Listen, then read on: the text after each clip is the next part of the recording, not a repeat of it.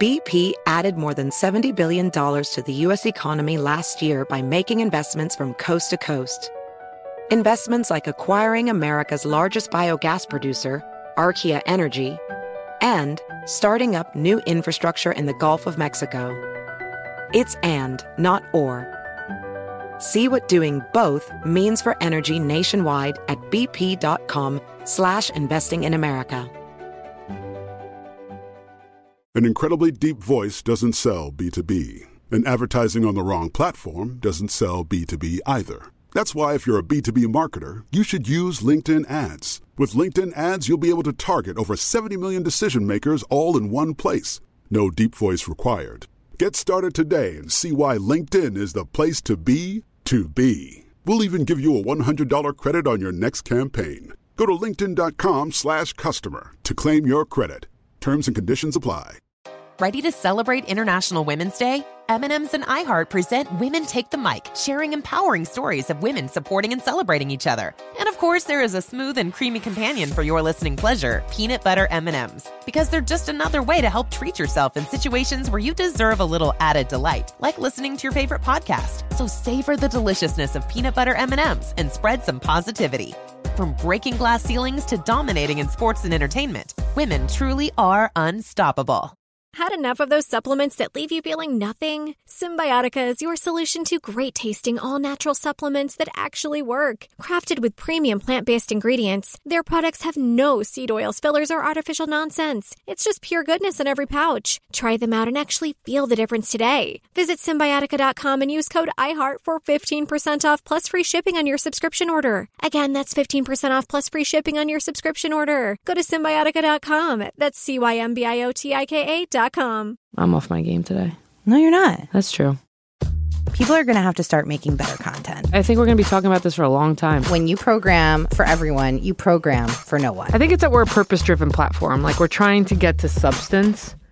How Okay. was that? Are you happy with that? Yeah, This is marketing therapy right now. it, it really is.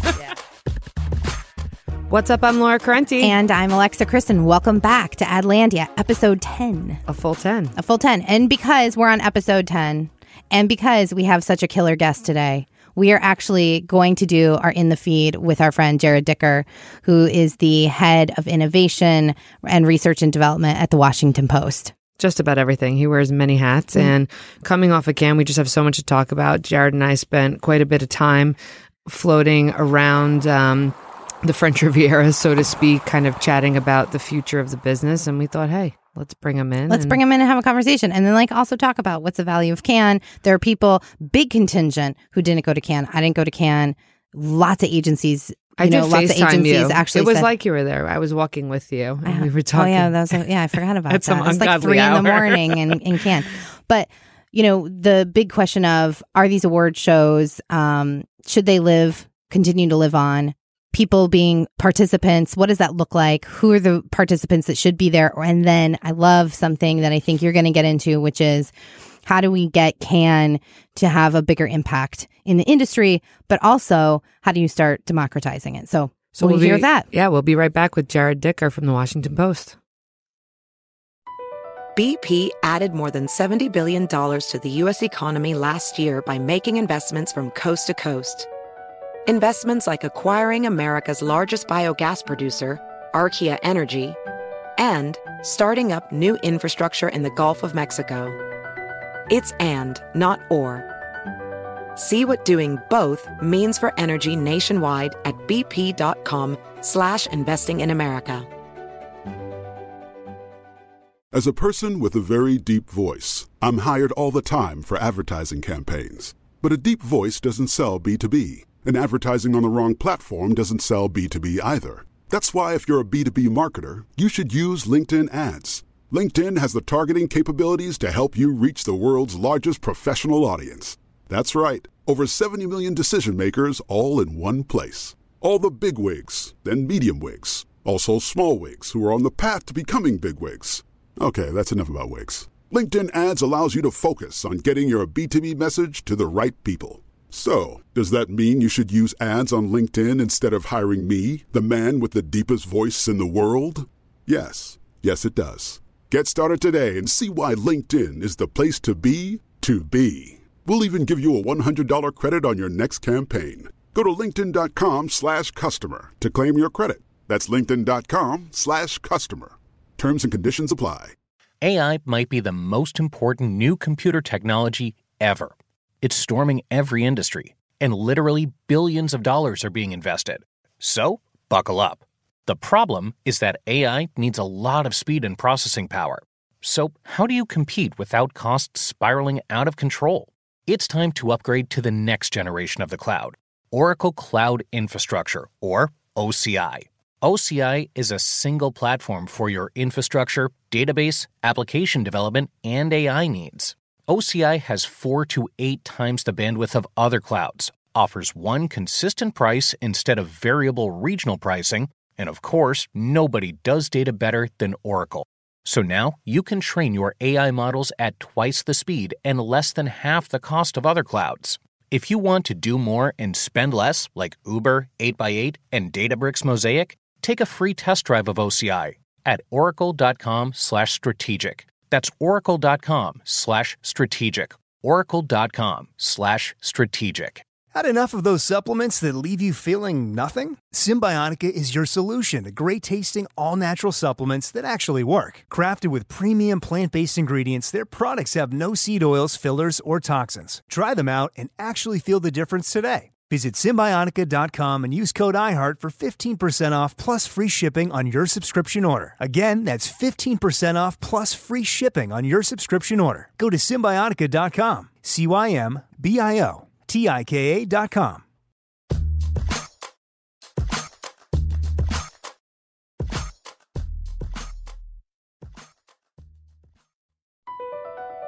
BP added more than $70 billion to the U.S. economy last year by making investments from coast to coast. Investments like building charging hubs for fleets of electric buses in California and starting up new infrastructure in the Gulf of Mexico. It's and, not or. See what doing both means for energy nationwide at bp.com slash investing in America. As a person with a very deep voice, I'm hired all the time for advertising campaigns. But a deep voice doesn't sell B2B, and advertising on the wrong platform doesn't sell B2B either. That's why, if you're a B2B marketer, you should use LinkedIn ads. LinkedIn has the targeting capabilities to help you reach the world's largest professional audience. That's right, over 70 million decision makers all in one place. All the big wigs, then medium wigs, also small wigs who are on the path to becoming big wigs.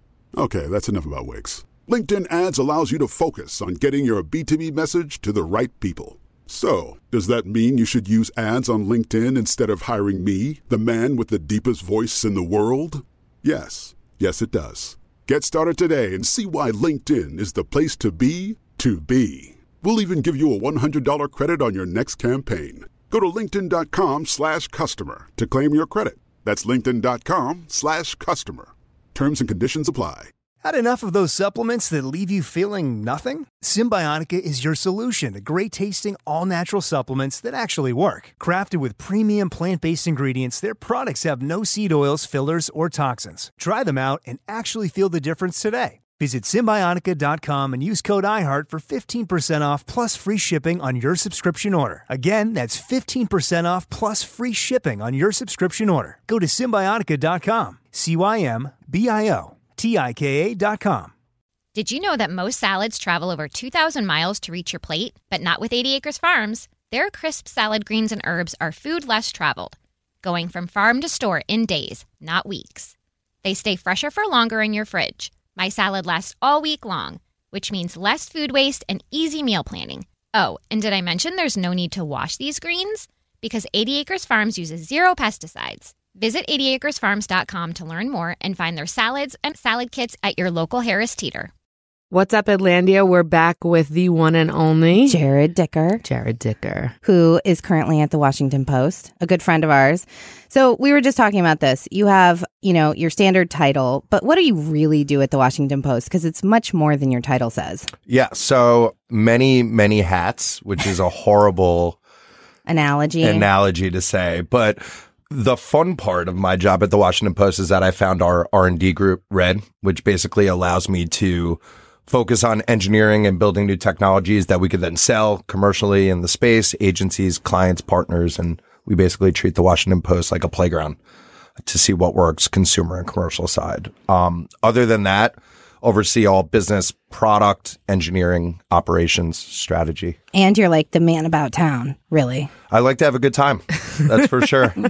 Jared and I are just back from Cannes. I know. We missed you. I know. I was the one that didn't go. I There's so many people who didn't go this year. It was very interesting. Did you guys feel that when you were at Cannes? It was definitely lighter this year. I only know that because there were no lines at the yachts. Yeah, I feel like people before they go to Cannes book their calendars, show their bosses, buy their tickets, and then as soon as they land, they cancel every single meeting. So outside of so it was it was lighter this year. What were if you had like two things to take away from Cannes? What what would you say those two big things and different things than they have been in the past? Because I've heard a lot from a lot of folks who have said it was actually different this year. Yeah, I mean, I would say I feel like Cannes is a place where people identify issues but cannot solve them or don't have a lot of positioning or power to solve.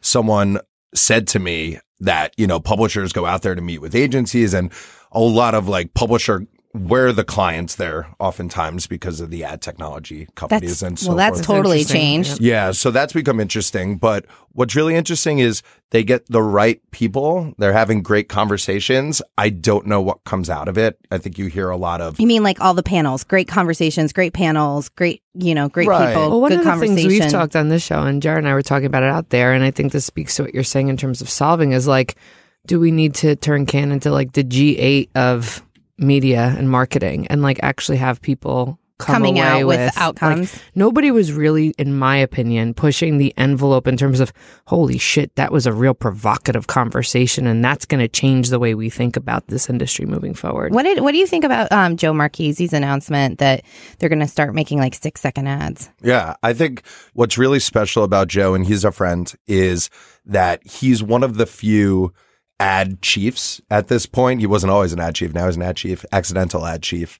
Um, that can make things happen. So he often says, you know, your attention is the number one commodity and we all recognize that, but it's very hard to convince every single layer of advertising and media to get on board with that. Yeah. And to oversee something like Fox and make those announcements and also oversee a company like trueX that builds the actual ad products. He has the power to help instill these things. So It's interesting because that's what's happened with New York Times. I mean, obviously, you know, Meredith was just on the show and um, since then has been promoted to COO. And some of the conversations that we were having out in Cannes were around the fact that for the first time, you're starting to see product and marketing sitting in the same department, so to speak.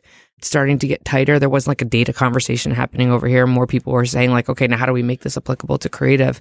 Did you catch that while you were there or? Yes. So I've tried to make my career out of that because everyone always hated working on advertising or the commercial side of the business. But I really believe that this silo mentality of really breaking up your organization to focus on consumer and commercial and so forth is is old. You know, Yeah. it really doesn't help you move forward. Where where if you have this no silo, everyone wants to grow audiences, right? For the Post, it's about growing audiences. For the Times, it's about growing audiences, subscriptions. Every single person in that organization should be working towards that. Like Yeah. creative and data are the two components of advertising and everyone's full of shit if they say that they've been marrying them together and that native advertising does that and so No. forth like like it's very bullshit in that sense so to that point i agree i think i think you really have to convince everyone on board from the newsroom to the engineers to sales like this is our mission Yeah. this is how we'll get there if we all do it correctly we'll all benefit So here's my qu- last question on Cannes.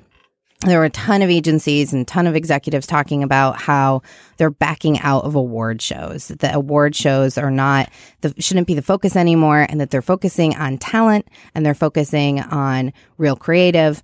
What do you guys think about that? Like, do you think that Cannes is worth it anymore? Do you think, from an award show standpoint, like, are they actually finding um, and mining the best kind of creative and talent and putting it up as an industry standard? Yeah, well, it's hard. I think with Cannes, um, the categories and the nominees are so broad that you have companies like Washington Post competing with Google VR for Well, welcome to the world. right, right, right. But but like that's where I think you see like is it worth it or not, right? And with this sort of investment, I think I think there is something about Cannes. It exists for a reason. Um, all of the top creative lists and things that come out a week later, you know, the notoriety and things of that are great. I think I think there needs to be some sort of focus. Like what I saw is that there's there's the media side of Cannes and then there's, you know, the ad side of Cannes. I have two questions to the industry. One, what is the value of a Cannes Lion?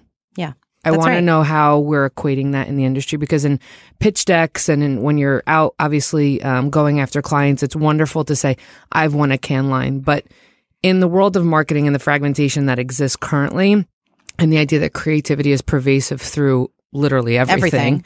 what is the Or value of a be. Cannes Lion? That is that is a honest question I'd love to solve. Question number two, or rather a statement, and you being there, Jared, I mean, feel free to weigh in. Every year, we're constantly asking ourselves as an industry, are what are the standards? When we come to Cannes, we get to see presumably the best of what the industry has to offer as a gold standard in work. Yet we're not applying this to what the standards are. to It- different standards, to, to like the or to- scalable, to, scalable standards, Right. right. So IAB is all about scalable standards, Right. Does this give us an opportunity to do one of two things? Either suggest that this is the way in which those standards can be applied, or does it give us an opportunity to say, actually, IAB, this is why this guideline is broken? So that I think is very true. The other thing I'd say is that as we try to differentiate ourselves and, and as marketers have to make tougher decisions on who to work with and narrow that scope, a Cannes Lion is kind of like the end of the road of your creative process. Like you did this, it's launched, it's live, and now it's over. So like, okay, we could draw inspiration from this, but I can't leverage this technology. I can't leverage this idea. It's already been done. So a huge that's, thing. that's an interesting point. Yeah, and like a big thing, and like a big thing that I push internally is like, don't buy with us or don't buy our tech that has like an expiration date or a shelf life. Like Yeah, work with us because you could take this, we could do something, and then we could evolve it. So I think with award shows to go all the way back to like Yeah. the beginning of the conversation, um, it's kind of like an end road. Like here it is. Here was the best of last I year. agree. So what's next year? And maybe Cannes' positioning just has to be like,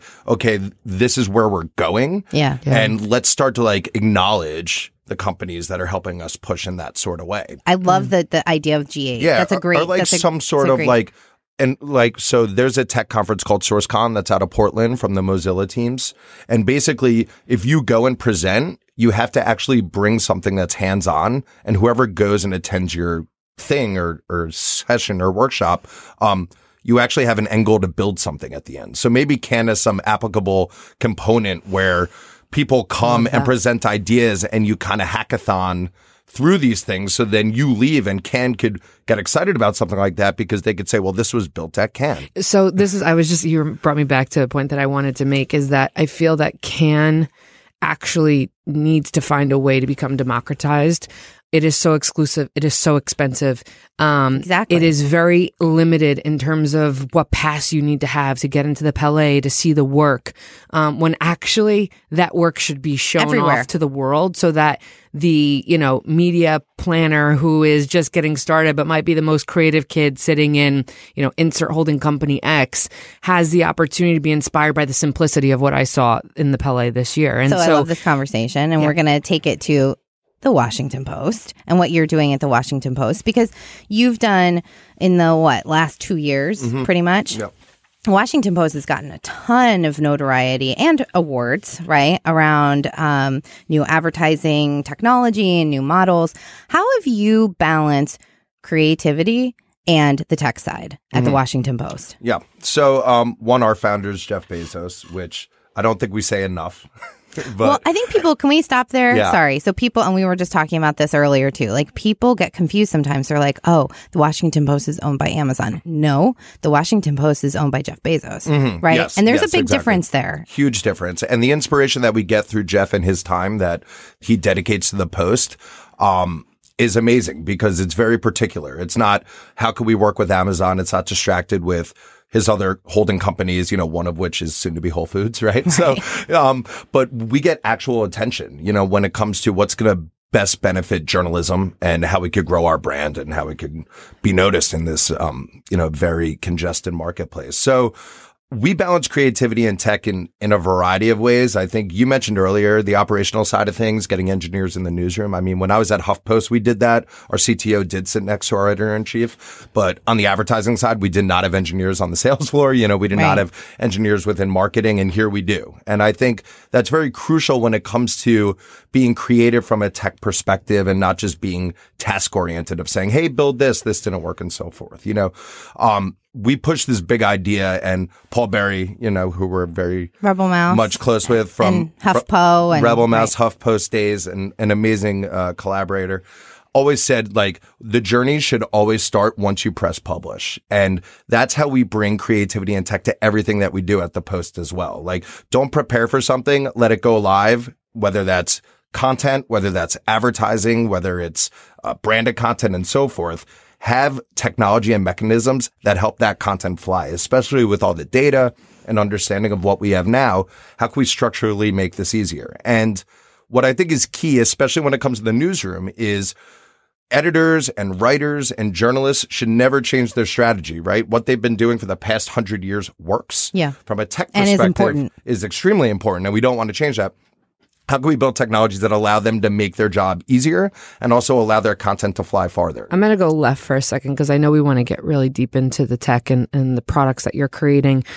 But there's an elephant in the room that I am so curious to get your perspective on. And that's someone who sits in the far corner of the Washington Post working on all of this great tech and, and development. People in the marketplace, in my opinion, a vast majority still have the perception that the Washington Post is a bureau for DC and its content is focused on the Beltway. And granted, this past election cycle has um, done wonders, I know.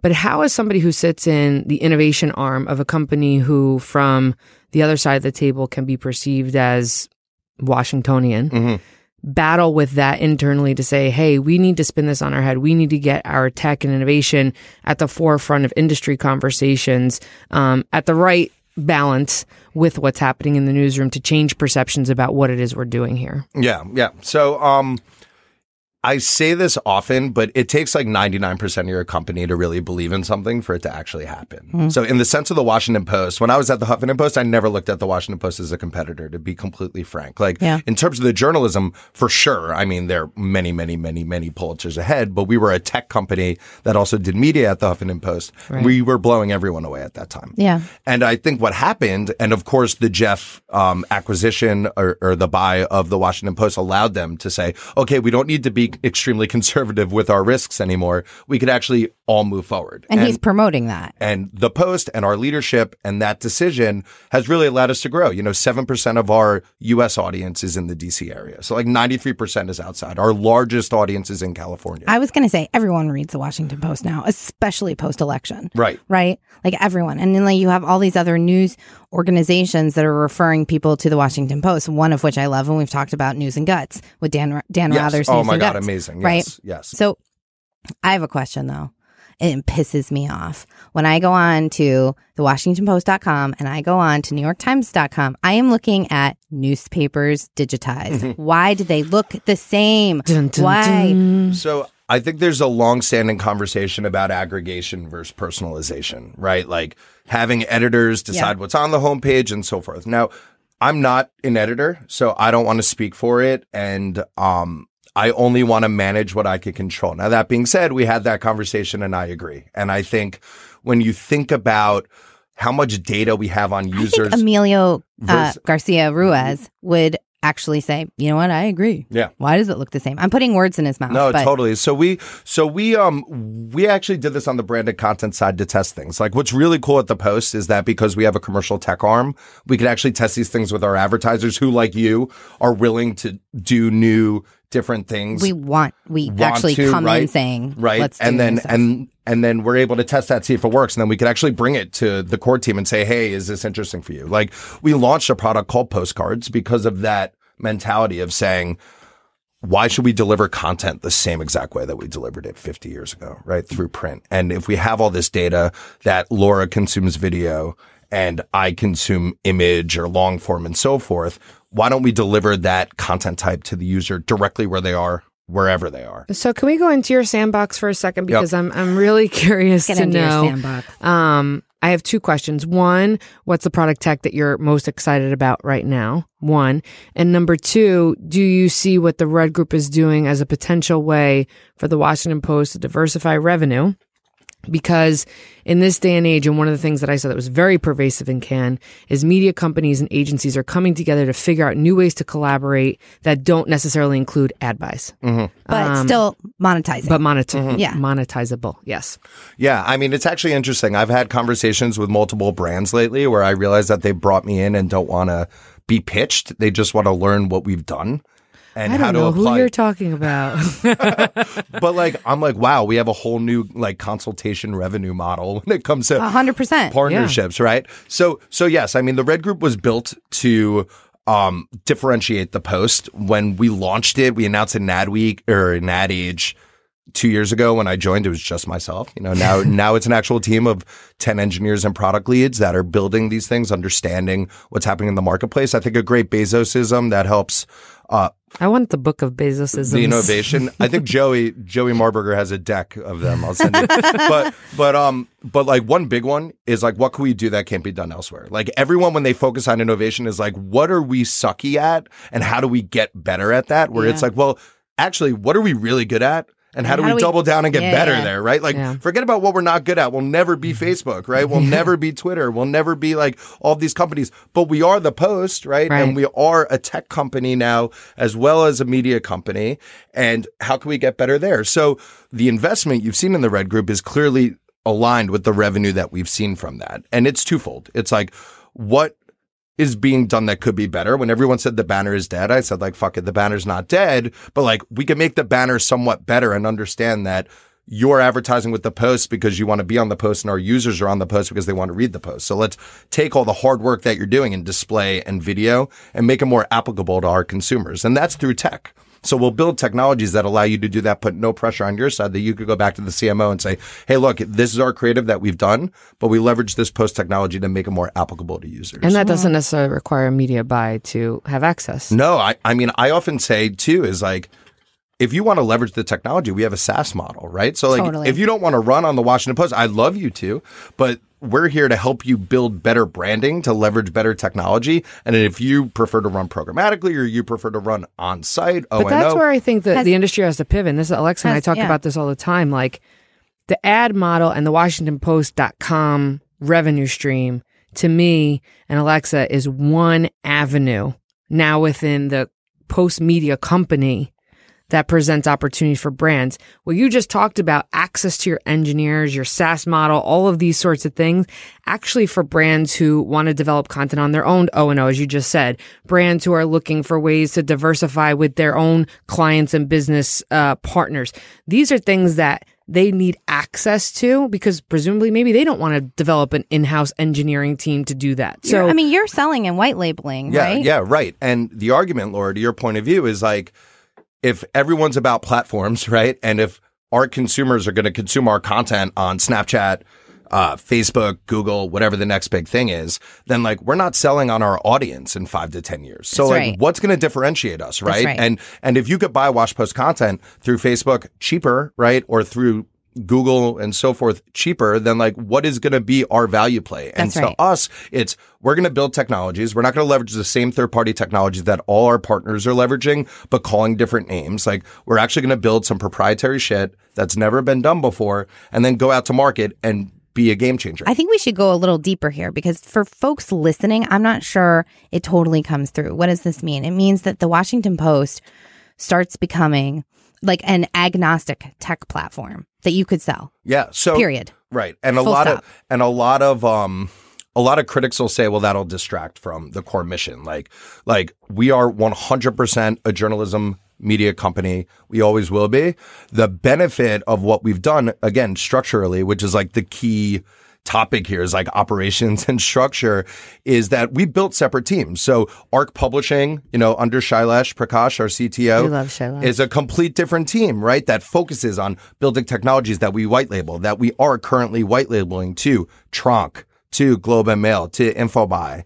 And the red group, those technologies go into that as well so that they could be set up and white labeled. But Right. that does not distract our core mission. So I think what no, you, it probably helps your core mission, Right. right? Because you're also using those as it, like, right? well, and you're using those as like test labs. right. I think it's interesting, right? Because if you can validate to Alexa what Alexa's saying, your use cases in all of these different ways, when you can just keep come to me and say that, you know, actually the same technology that's powering your experience on the Washington Post is also powering what happens on the Daily Mail, that's immediate validation to me mm-hmm. as a buyer to say, hey, not only can I solve for my media amplification needs here, but if I'm a company that needs to create a quick ad tech product for mm-hmm. something that has nothing to do with the Washington Post, who am I coming to? A third party or somebody who's right. powering an entire Right. newsroom with it? And I wonder also then if it, and this is, you're going to be like ro- eye roll when I say this, but AWS, Amazon, right, web services has become the platform, right, for cloud for pretty much everyone. 100%. Like yeah. pretty much everyone. Yeah, it- I don't see the why. modern day railroad. So why couldn't the post be that from a publishing standpoint? And I mean publishing for brands, publishing for Of publishers, of blah, blah, blah. course. Right. All of a sudden it becomes something that is much, much bigger. I think the strength of what we're doing at the Post, again, like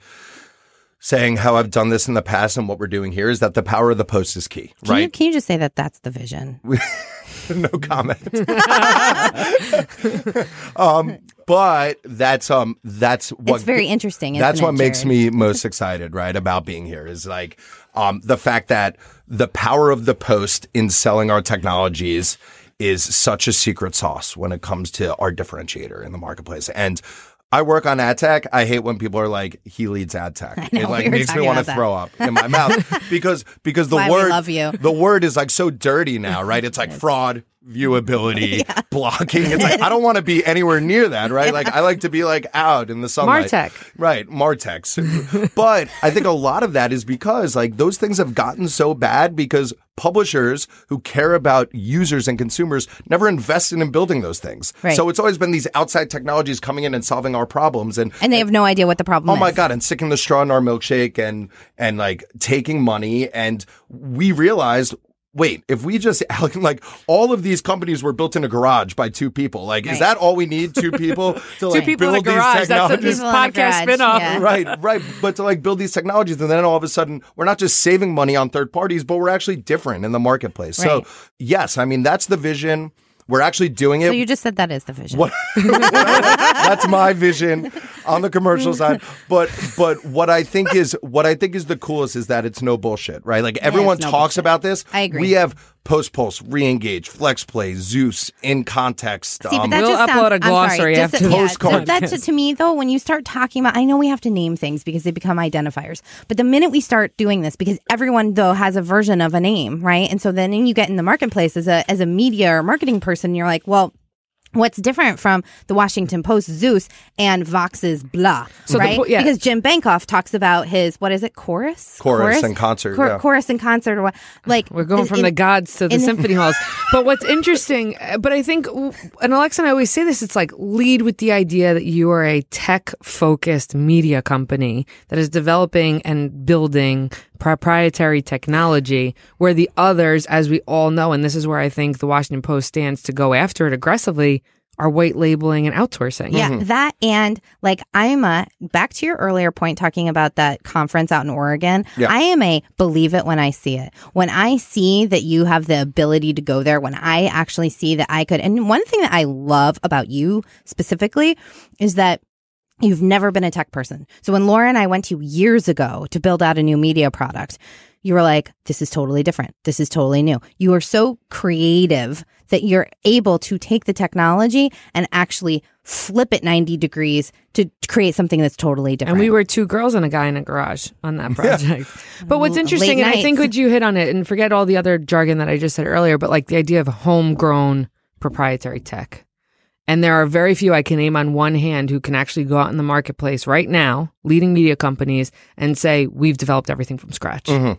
No, totally. And um look, it's very risky for media companies to do that because again that distraction factor is key, but we made that choice. That's what attracted me to come here. I mean, to be honest, like I like building technologies. I like being creative with those technologies. So as much as I love everything that's happening at the post, the investment in that was very real to your point. Like the fact that we actually build products Yeah. and could show them and they're tangible And, other publishers are coming to you to buy them. and they're coming to buy them. And like what I hate about R and D, and Bezos said this very early on when we presented the red team to him, is like focus on the D, right? Like develop Yeah, those yeah. products, Make like it real. right? Like so many people in R and D focus on the research, like Yeah, oh, yeah. here's what's happening, and and the web is fast, but we're slow, so we need to be faster. And then it's like And then three years later, right, right. I But, like that. Focus on the D. Definitely the name of this episode. Yeah, like, on the like D. how do I we? do, I do like how do we? It's like straight off Bravo. Can't like I also- Can't like I also like put a straw in your milkshake. Yeah. Oh, Well, that well- was a So you didn't one. answer my other question. What is the MarTech or marketing tech that you are most excited about right now? Yeah, so a lot of the marketing tech that we're building that I'm most so again, I kind of got into it earlier. Like, how do we make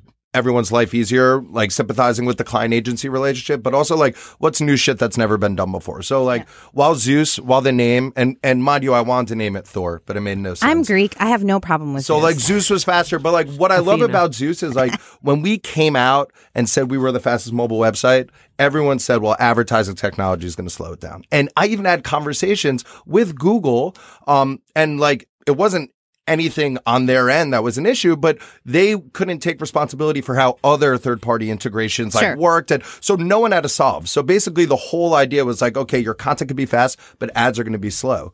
Until we came in and said, let's blow this shit up, right? And let's pretend that we could like redo how everything works while not getting rid of technologies, but keeping existing technologies and can it be faster? And three weeks of work allowed us to be 80% faster. So that gets cool when you start talking about on demand content, right? And some of the things you guys are doing in the audio space and and you're doing it separately. Let's just be clear with an Amazon and uh the Alexa, the Echo, Mhm. Yes, right? yes. But talk talk about um like audio articles and things like that that you're doing. Yeah. So again, going back to that uh, educational versus operational approach, uh, we just leverage Polly on some of our articles. We're doing testing right now, I which is an Polly- Amazon. what's Polly? Got it. So Amazon uh, has a technology called Polly, Mm. which basically could take content, read it, and then give you audio of those articles. So, Mm-hmm. so what we realized at the post again is like people are everywhere. To Mm-hmm. your point, they consume content differently. Some people like video. People are obsessed with audio. You're on the subway. You want to download a podcast. You know, we're on a podcast right now, right? So like,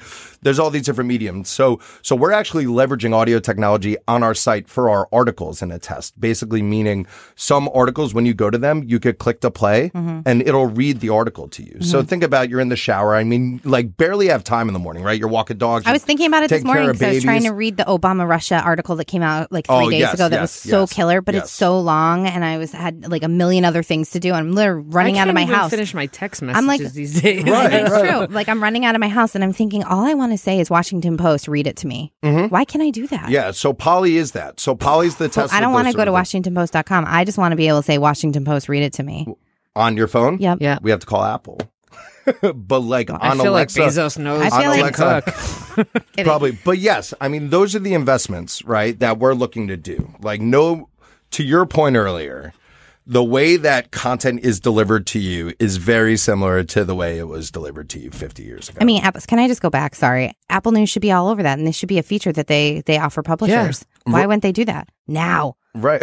we know those guys. Let's call them after this. a lot of that. So, like, to go really underneath the covers, like, Please. it's not easy for platforms No, to it's not. broker these relationships with the publishers. Like, the post is the easiest, I would argue, because we love taking risks and we love testing. Like, the idea is like, we'll test anything. Like, of course, if it's going to damage our reputation or our company, we would never, but like, I mean, you'll test anything that you have like a clear value prop for, right? You're like, okay, this could be valuable, Right, but Y, so many publishers are like, again, going back to that operational thing. It's like, well, how much money is it going to make me tomorrow, and is this worth it? And should we take the time? So you think about Apple News when they first came out, um, they were saying, hey, look, your sales team could sell the ads, Yeah, that's and- right, that's and right. like do all these things. But it's like, so now I have to teach my sales team something new. The ad sizes at that point we're different. It's too confusing. And then publishers give up. So I think for Apple, a lot of it is not just, hey, let's build audio technology to read articles. It's how do we convince these publishers that it's worth their time to ingest it and that they're going to actually see value in dollars. I dollars. mean, this is and a That's like a no brainer. That's like, Like- a no brainer to me. Well, it sounds like a brand could put this together and propose it. No, so that's how I've I want to go do it. Let's go do Yeah. it. Yeah. So like, so like, my whole bread and butter is that it's like I'd rather not wait for all of these rules and how a hundred people at the Washington Post want to broker a relationship. When we do it through the ad side, it's like, okay, there's dollars. We could do this. It could live anywhere. Here's the resources and let's build it. So like for me, and it's not bullshit. It's like a lot of the innovation I firmly believe that happens in media happens because of relationships with brands. And- hundred percent it and does. like clients. Wait, I like- just want to go back to that. Slow down. Cam, rewind. Replay that. a lot of the innovation I firmly believe that happens in media happens because of relationships with brands. Because that is so true. And no one ever says that. Yeah. Yes. I mean, look, drop the mic. So I have one quick question. Who is a brand that you are dying to work with and you haven't worked with yet? that I'm dying to work with and haven't worked with Yeah. yet. Oh man, that's tough. Um, Take your time. all right. I love, no, it's fine. I love, I feel like entertainment brands are so hard to work with Mm. when it comes to like diving deep in being able to collaborate because everything like needs to be done in five days. Yeah. So like I remember at HuffPo when we used to do branded content early, like in 2010, um, which by the way, we created branded content. Let's make sure we. We're No, you want to put that. You want to put that in there And like, yeah. But anyway, on the record. on the record. all of that branded content, right, was like supplied content because they had to create it so quickly. And I think the Sony's, right, and those brands, like while we work with them, it's never like fully immersive because we don't have the time, right, given to us because a movie is launching and they need to get it out there and they have the assets to do so. So for me, what I think would be really fun is like in the entertainment category, especially when it comes to publishers and the tech that we're building and what we could really see there. Yeah. That would be an exciting one for us. Are we so gonna let's flip bring into him. our- let's bring him into our Yeah. sandbox. Well, so An all new kill by DIY. kill by DIY. You've done this before. yeah, I forgot remember what I it? said. So it's what would you kill? Well, don't say it again. what would you kill? What would you buy? And what would you do yourself? Oh yes, Remember? I remember this. I remember Can be this. anything. So like ideally I would kill all reliance on outside technology. I mean, we've made a key investment in building these things at RebelMouse, everywhere else.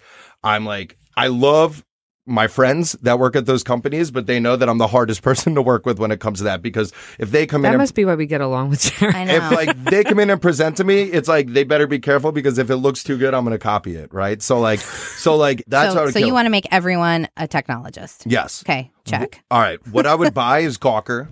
Oh, yes, we talked about that last Right, time. I- and and like I, say still believe it. And I watch Nobody Speaks on Netflix. Have you watched it? I haven't yet? watched it yet. I wanna Oh watch it so badly. It's, it's amazing, and it just really shows you like that fine line and what Gawker was able to do, and how they were literally like undercut and attacked and Yeah. and what basically happened. But the value of that brand, I mean, even Huge. for me as a New Yorker, when Gawker was like the New York Yeah, tabloid New to like yeah. to like becoming, you know, this massive Yeah. scaled operation to also how they I mean they were They the were- first to e-commerce, right? Yeah. It was like Gizmodo and were. Wirecutter, and they were right? inventing a, a tremendous tech stack in their last Tremendous, tremendous. yeah. few weeks, Yeah, I mean they're months. still doing Kinja. I mean Yeah. Kinja is their Yeah. tech stack and it's amazing. So like I would 100% buy them. Um, so you'd buy you'd buy Gawker. Right. I buy Gawker and then um Do it yourself. He What would does you do? everything I know. himself. That's Yeah, it's like, kind of like that was kind of your your first one instead of kill is kind of your DIY. I think something build everything. So like something that's interesting for DIY,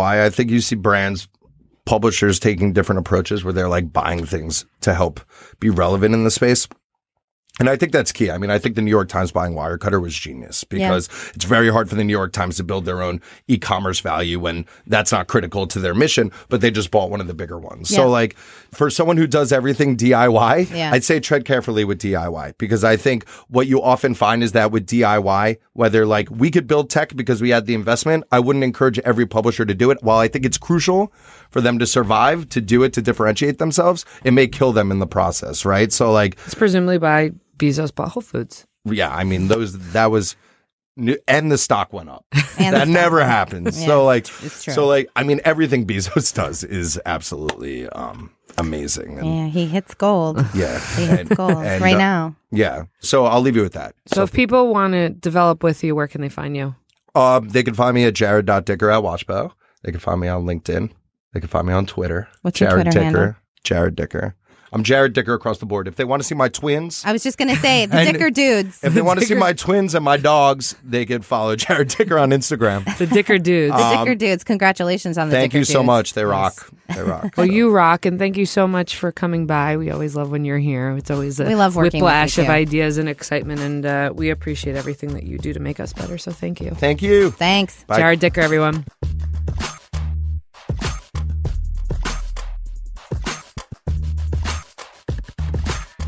Special thanks to Cameron Drews, our producer, Andy Bowers. Matt Turk. This is our episode 10. So thanks for being big listeners, big fans, talking to us on Twitter, Facebook. Instagram at Adlandia Podcast. Keep doing it. Great emails, great reviews. Really appreciate everyone who's listening and giving us a lot of feedback. We'll see you out there. We'll be back in two weeks with an all new Adlandia.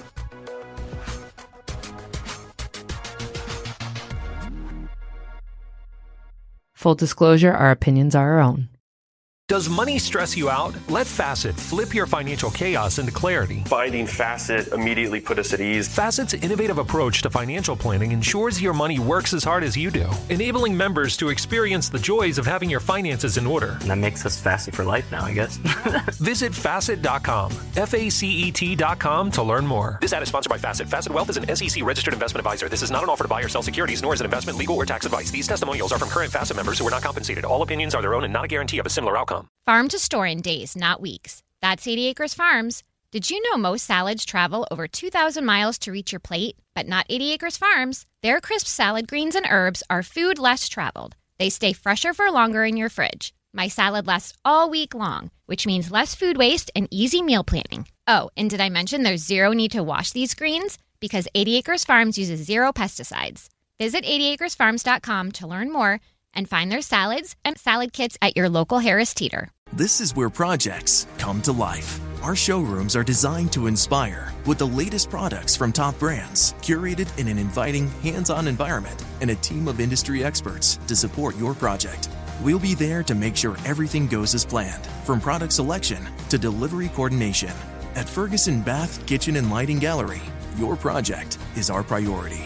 Find great brands like Monogram at your local showroom or visit us online at ferguson.com slash build. Hey, hey, it's Malcolm Gladwell, host of Revisionist History. eBay Motors is here for the ride. Your elbow grease, fresh installs, and a whole lot of love transformed 100,000 miles and a body full of rust into a drive entirely its own.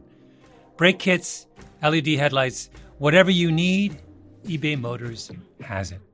And with eBay Guaranteed Fit, it's guaranteed to fit your ride the first time, every time, or your money back.